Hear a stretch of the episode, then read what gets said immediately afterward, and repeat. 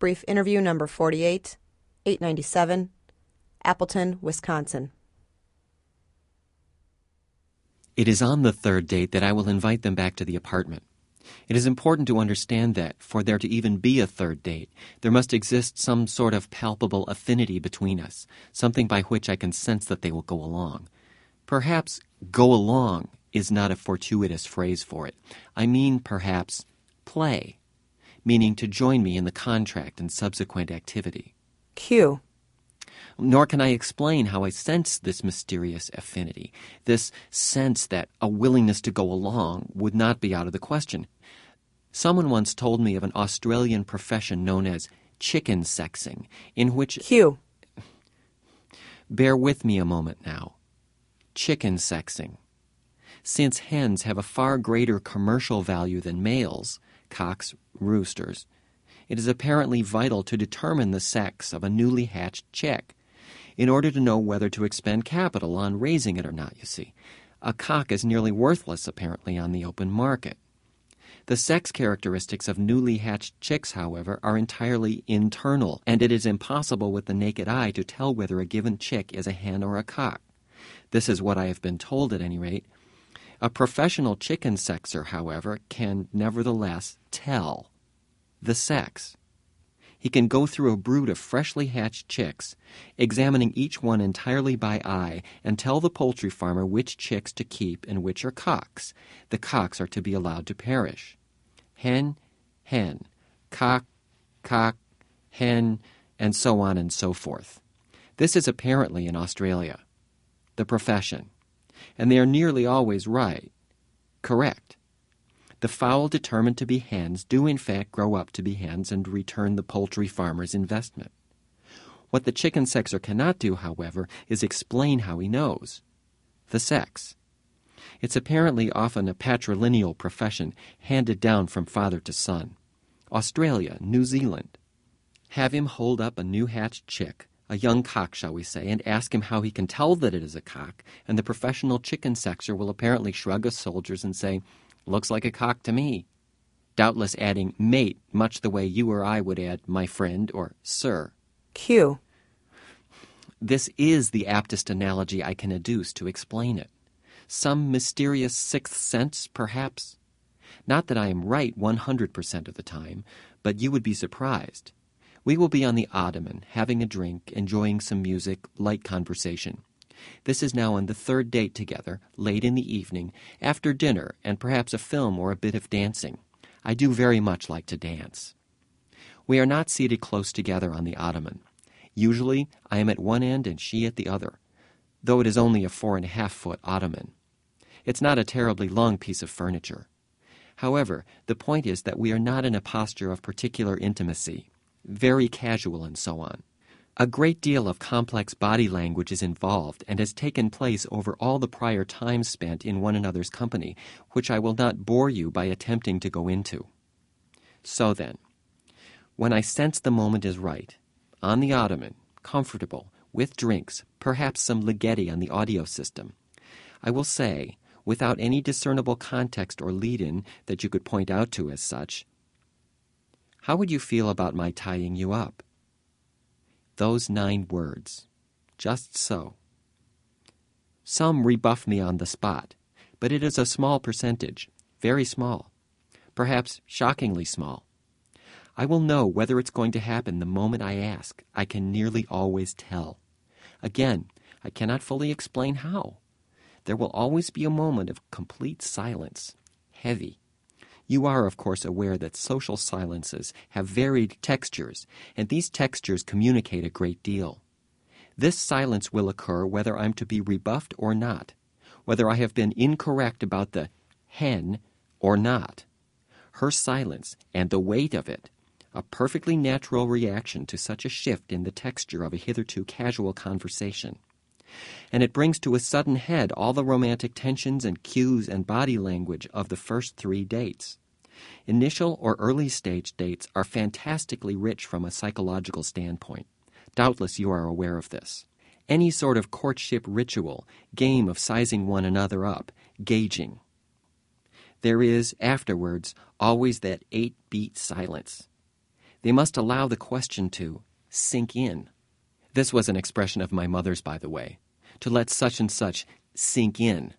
And as it happens, it is nearly perfect as a descriptor of what occurs. Q. alive and kicking. She lives with my sister and her husband and their two small children. Very much alive. Nor do, rest assured that I do not delude myself that the low percentage of rebuffs is due to any overwhelming allure on my part. This is not how an activity like this works. In fact, it is one reason why I propose the possibility in such a bold and apparently graceless way. I withhold any attempt at charm or assuasion, because I know full well that their response to the proposal depends on factors internal to them. Some will wish to play, a few will not. That is all there is to it. The only real talent I profess is the ability to gauge them, screen them, so that by the such that a preponderance of the third dates are, if you will, hens rather than cocks. I use these avian tropes as metaphors, not in any way to characterize the subjects, but rather to emphasize my own unanalyzable ability to know, intuitively, as early as the first date, whether they are, if you will, ripe for the proposal, to tie them up. And that is just how I put it.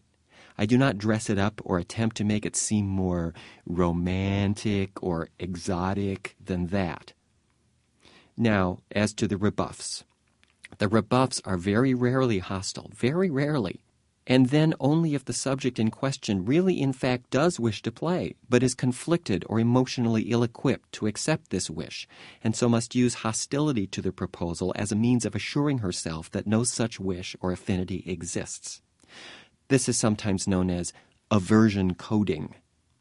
It is very easy to discern and decipher, and as such, it is nearly impossible to take the hostility personally. The rare subjects about whom I've simply been incorrect, on the other hand, are often amused or sometimes curious and thus interrogative, but in all events, in the end, they simply decline the proposal in clear and forthright terms. These are the cocks I have mistaken for hens. It happens. As of my last reckoning, I have been rebuffed just over 15% of the time on the third date. This figure is actually a bit high because it includes the hostile, hysterical, or affronted rebuffs which do not result, at least in my opinion, which do not result from my misjudging a cock. Q. Now, again, please note that I do not possess or pretend to possess specialized knowledge about poultry or professional brood management. I use the metaphors only to convey the apparent ineffability of my intuition about prospective players in the game I propose. Nor, please also note, do I so much as touch them or in any way flirt with them before the third date. Nor on that third date do I launch myself at them or move toward them in any way as I hit them with the proposal. I propose it bluntly but unthreateningly from my end of a four and a half foot ottoman. I do not force myself on them in any way. I am not a Lothario. I know what the contract is about, and it is not about seduction, conquest, intercourse, or algolagnia. What it is about is my desire symbolically to work out certain internal complexes consequent to my rather irregular childhood relations with my mother and twin sister. It is not S&M. I am not a sadist, and I am not interested in subjects who wish to be hurt. My sister and I are fraternal twins, by the way, and in adulthood look scarcely anything alike. What I am about when I suddenly inquire, apropos nothing, whether I might take them into the other room and tie them up, is describable, at least in part, in the phrase of Marchesani and Van Slyke's theory of masochistic symbolism as proposing a contractual scenario. The crucial factor here is that I am every bit as interested in the contract as in the scenario. Hence the blunt formality, the mix of aggression and decorum in my proposal. They took her in after she suffered a series of small but not life threatening strokes, cerebral events, and simply could no longer get around well enough to live on her own. She refused even to consider institutional care. There was not even a possibility of that, so far as she was concerned. My sister, of course, came immediately to the rescue. Mummy has her own room. The two children must now share one. The room is on the first floor to prevent her having to negotiate the staircase, which is steep and uncarpeted. I have to tell you, I know precisely what the whole thing is about. Q. It's easy to know there on the ottoman what is going to happen, that I have gauged the affinity correctly. Ligeti, whose work you are doubtless aware is abstract nearly to the point of atonality, provides the ideal atmosphere in which to propose the contractual scenario. Over 85% of the time, the subject accepts. There is no predatory thrill at the subject's acquiescence because it is not a matter of acquiescence at all. Not at all. I will ask how they feel about the idea of my tying them up. There will be a dense and heavily charged silence, a gathering voltage in the air above the ottoman. In that voltage, the question dwells until it has, comme on dit, sunk in. They will, in most cases, abruptly change their position on the ottoman so as suddenly to straighten their posture. Sit up straight, and so on. This is an unconscious gesture designed to communicate strength and autonomy, to assert that they alone have the power to decide how to respond to the proposal. It stems from an insecure fear that something ostensibly weak or pliable in their character might have led me to view them as candidates for domination or bondage. People's psychological dynamics are fascinating. That a subject's first unconscious concern is what it might be about her that might prompt such a proposal, might lead a man to think that such a thing might be possible. Reflexively concerned, in other words, about their self presentation. You would almost have to be there in the room with us to appreciate the very, very complex and fascinating dynamics that accompany this charged silence. In point of fact, in its naked assertion of personal power, the sudden improvement in posture, in fact, communicates a clear desire to submit, to accept, to play. In other words, any assertion of power signifies, in this charged context, a hen. In the heavily stylized formalism of masochistic play, you see, the ritual is contracted and organized in such a way that the apparent inequality in power is, in fact, fully empowered and autonomous. Q. Thank you. This shows me that you really are attending, that you are an acute and assertive auditor. Nor have I put it very gracefully. What would render you and I, for example, going to my apartment and entering into some contractual activity that included my tying you up, true play, is that it would be entirely different from my somehow luring you to my home and once there launching myself at you and overpowering you and tying you up. There would be no play in that. The play is in your freely and autonomously submitting to being tied up. The purpose of the contractual nature of masochistic or bonded play, I propose, she accepts, I propose something further, she accepts, is to formalize the power structure ritualize it. The play is the submission to bondage, the giving up of power to another, but the contract, the rules, as it were, of the game, the contract ensures that all abdications of power are freely chosen. In other words, an assertion that one is secure enough in one's concept of one's own personal power to ritualistically give up that power to another person. In this example, me, who will then proceed to take off your slacks and sweater and underthings, and tie your wrists and ankles to my antique bedposts with satin thongs. I am, of course, for the purposes of this conversation, merely using you as an example. Do not think that I am actually proposing any contractual possibility with you. I scarcely know you. Not to mention the amount of context and explanation I am granting you here. This is not how I operate. No, my dear, you have nothing to fear from me. Q. But of course you are. My own mother was, by all accounts, a magnificent individual, but of somewhat, shall we say, uneven temperament. Erratic and uneven in her domestic and day to day affairs. Erratic in her dealings with, of her two twin children, most specifically me.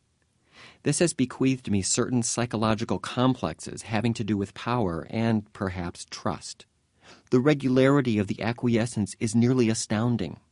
As the shoulders come up and her overall posture becomes more erect, the head is thrown back as well, such that she is now sitting up very straight, and appears to be almost withdrawing from the conversational space, still on the ottoman, but withdrawing as far as she possibly can within the strictures of that space. This apparent withdrawal, while intended to communicate shock and surprise, and thus that she is most decidedly not the sort of person to whom the possibility ever of being invited to permit someone to tie her up would ever even occur, actually signifies a profound ambivalence, a conflict. By which I mean that a possibility which had hitherto existed only internally, potentially, abstractly, as part of the subject's unconscious fantasies or repressed wishes, has now suddenly been externalized and given conscious weight, made real as an actual possibility. Hence the fascinating irony that body language intended to convey shock does indeed convey shock, but a very different sort of shock indeed. Namely, the abreactive shock of repressed wishes bursting their strictures and penetrating consciousness, but from an external source, from a concrete other who is also male and a partner in the mating ritual and thus always ripe for transference. The phrase sink in is thus far more appropriate than you might originally have imagined. Such penetration, of course, requires time only when there is resistance. Or, for example, doubtless you know the hoary cliche, I can't believe my ears. Consider its import. Q. My own experience indicates that the cliche does not mean, I can't believe that this possibility now exists in my consciousness, but rather something more along the lines of, I cannot believe that this possibility is now originating from a point external to my consciousness. It is the same sort of shock, the several second delay in internalizing or processing, which accompanies sudden bad news, or a sudden inexplicable betrayal by a hitherto trusted authority figure, and so on and so forth. This interval of shocked silence is one during which entire psychological maps are being redrawn, and during this interval, any gesture or effect on the subject's part will reveal a great deal more about her than any amount of banal conversation or even clinical experimentation ever would reveal. Q.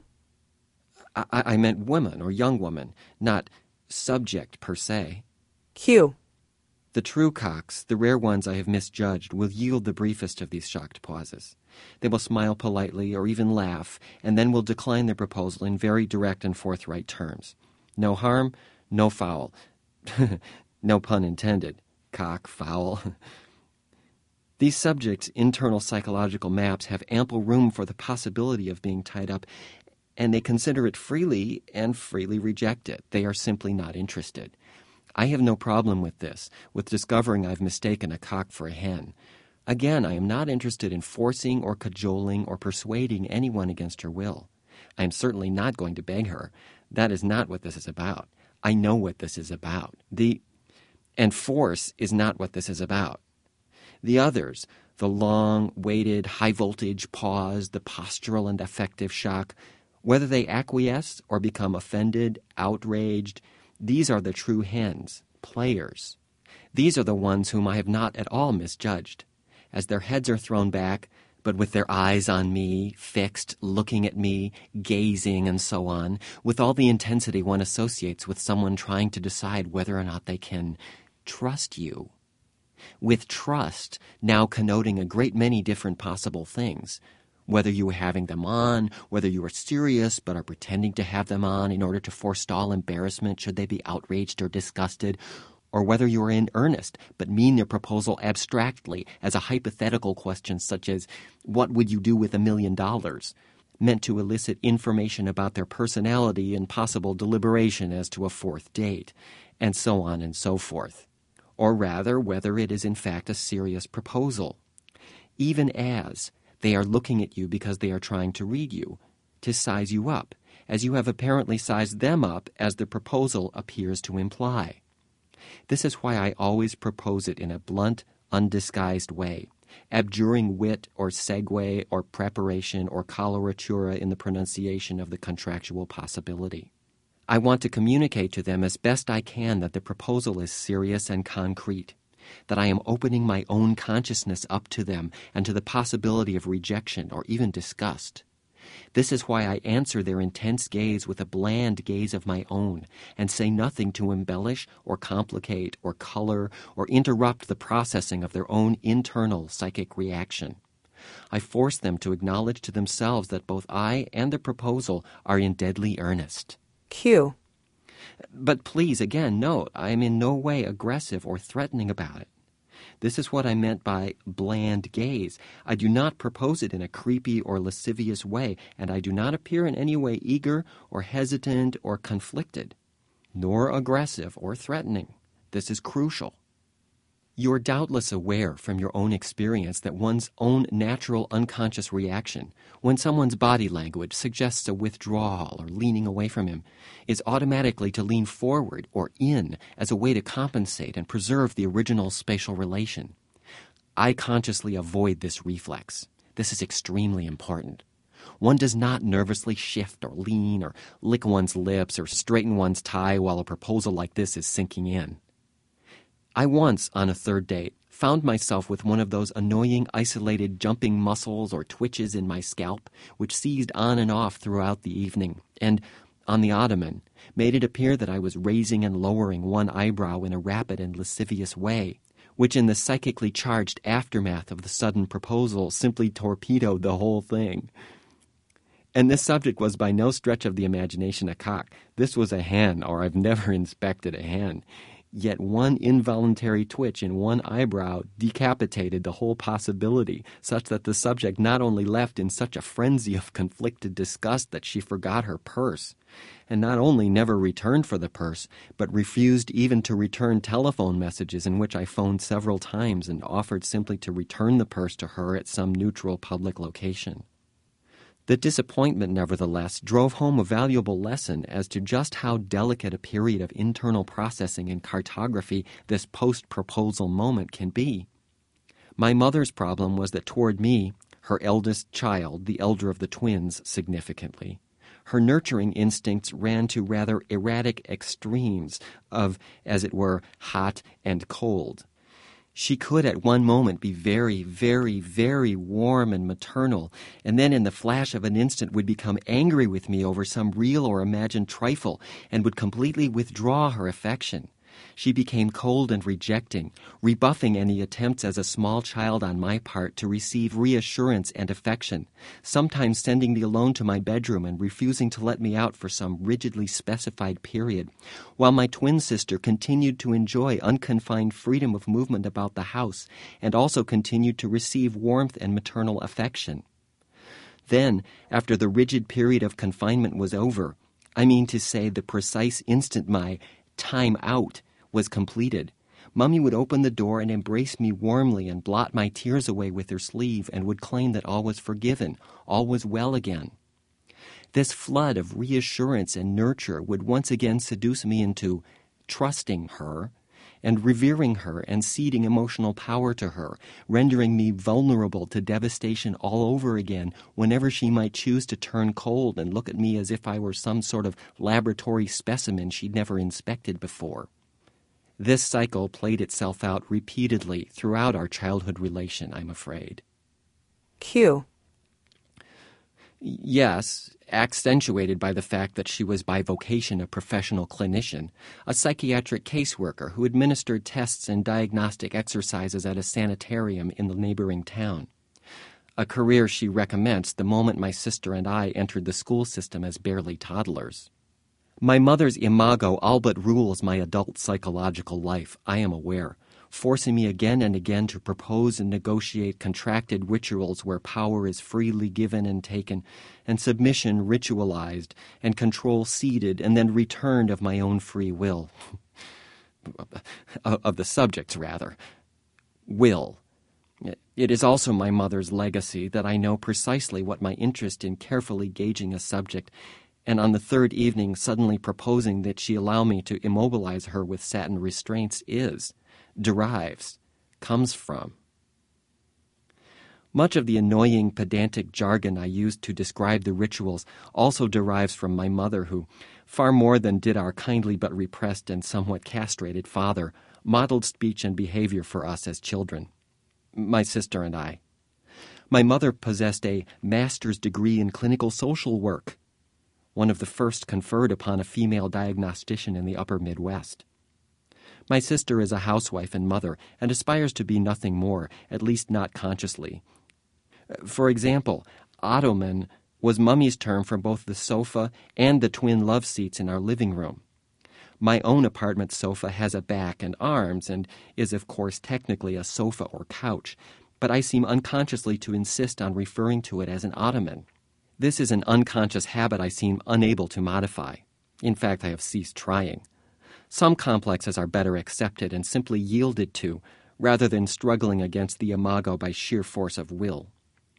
Mummy, who was, of course, after all, you are aware, someone whose profession involved keeping persons confined and probing and testing them and breaking them and bending them to the will of what the state authorities deemed mental health, quite hopelessly broke my own will early on. I have accepted this and reached an accord with it and have erected complex structures in which to come symbolically to terms with it and redeem it. That is what this is about. Neither my sister's husband nor my father were ever involved in poultry in any way. My father, until his stroke, was a low level executive in the insurance industry.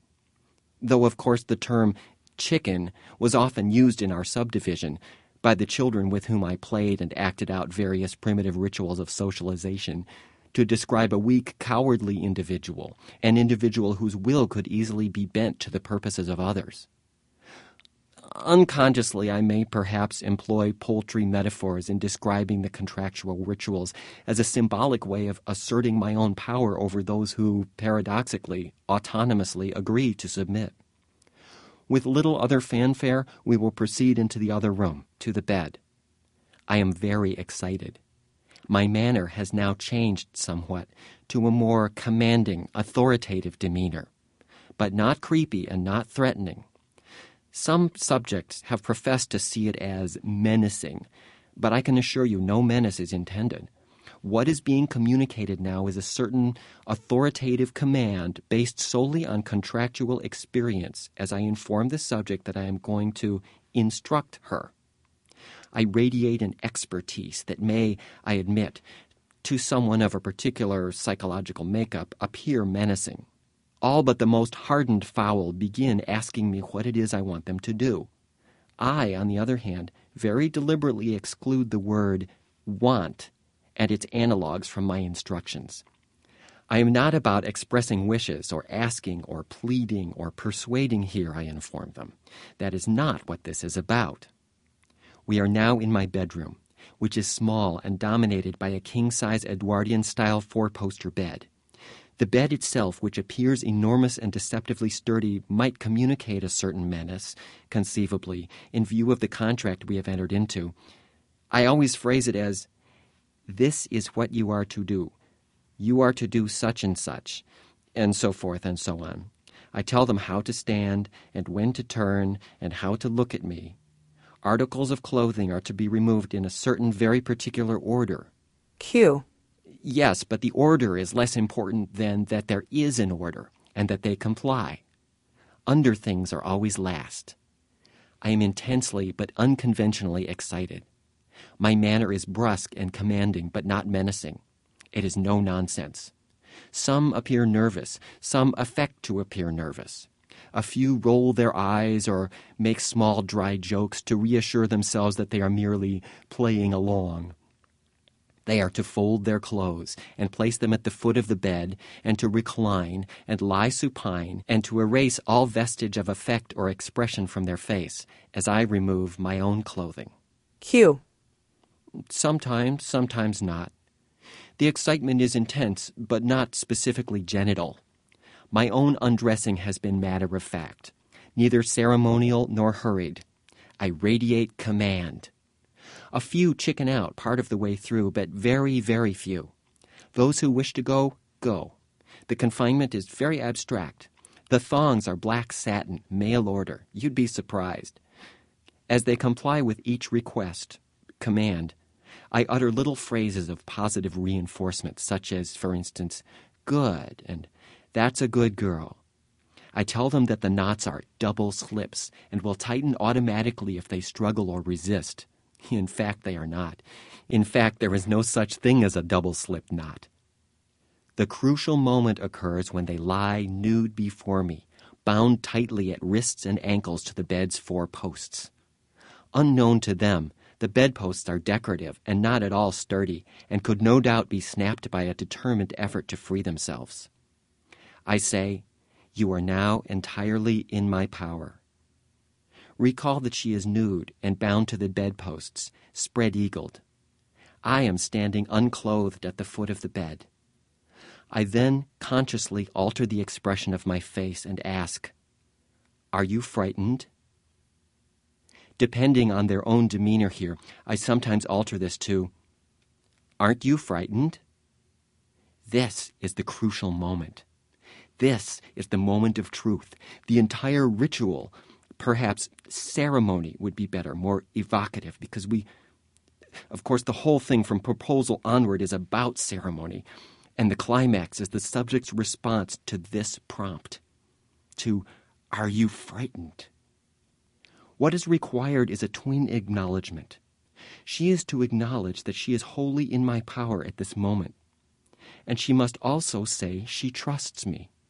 She must acknowledge that she is not afraid I will betray or abuse the power I've been ceded.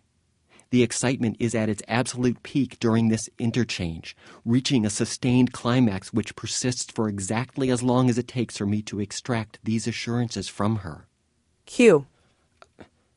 Pardon me? Q. I've already told you. I weep. It is then that I weep. Have you been paying even the slightest attention slouched over there? I lie down beside them and weep and explain to them the psychological origins of the game and the needs it serves in me. I open my innermost psyche to them and beg compassion. Rare is the subject who is not deeply, deeply moved. They comfort me as best they can, restricted as they are by the bonds I've made. Q. Whether it ends in actual intercourse depends. It, it's unpredictable. There's simply no way to tell. Q. Sometimes one just has to go with the mood.